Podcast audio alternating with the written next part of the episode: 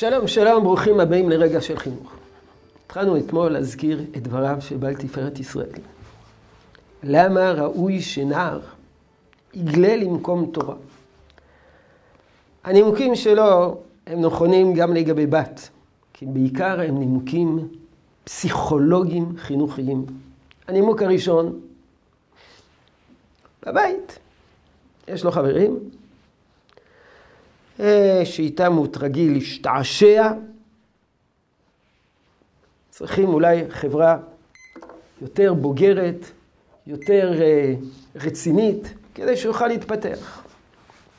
הדבר השני, בבית, בבית הוריו הוא תמיד ילד.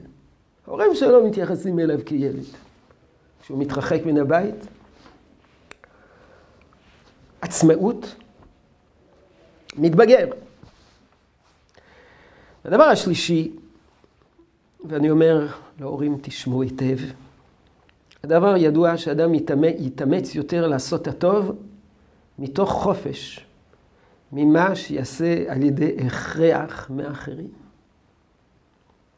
אולם בעודו בבית הוריו, לא יתאמץ הבן להשגיח על עצמו, להתעלות בגרם המעלות.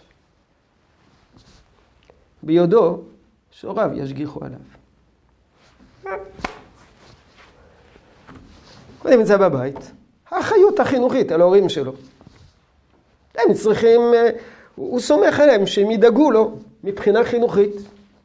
לא יעשה שיעורי בית, ההורים שלו ילחצו עליו, יתעצל, ילחצו עליו.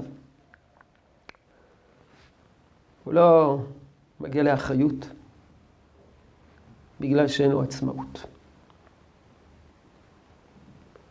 חלק גדול מן האחריות עליו זה הוריו.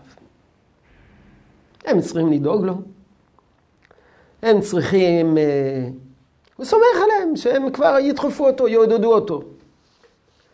כשהוא נמצא לבדו, אין לו ברירה, הוא צריך לתפוס את עצמו. ואדם יתאמץ יותר, כך הוא כותב, לעשות את הטוב מתוך חופש ממה שיעשה על ידי הכרח מאחרים. אז למדנו שלושה נימוקים. נימוק ראשון, עזיבת הבית מאפשרת לנער לרענן את מעגל החברתי שלו, להתחבר לחברה רצינית יותר, מבוגרת יותר. עזיבת הבית מרחיקה אותו מהפינוקים הביתיים המנציחים את ילדותו.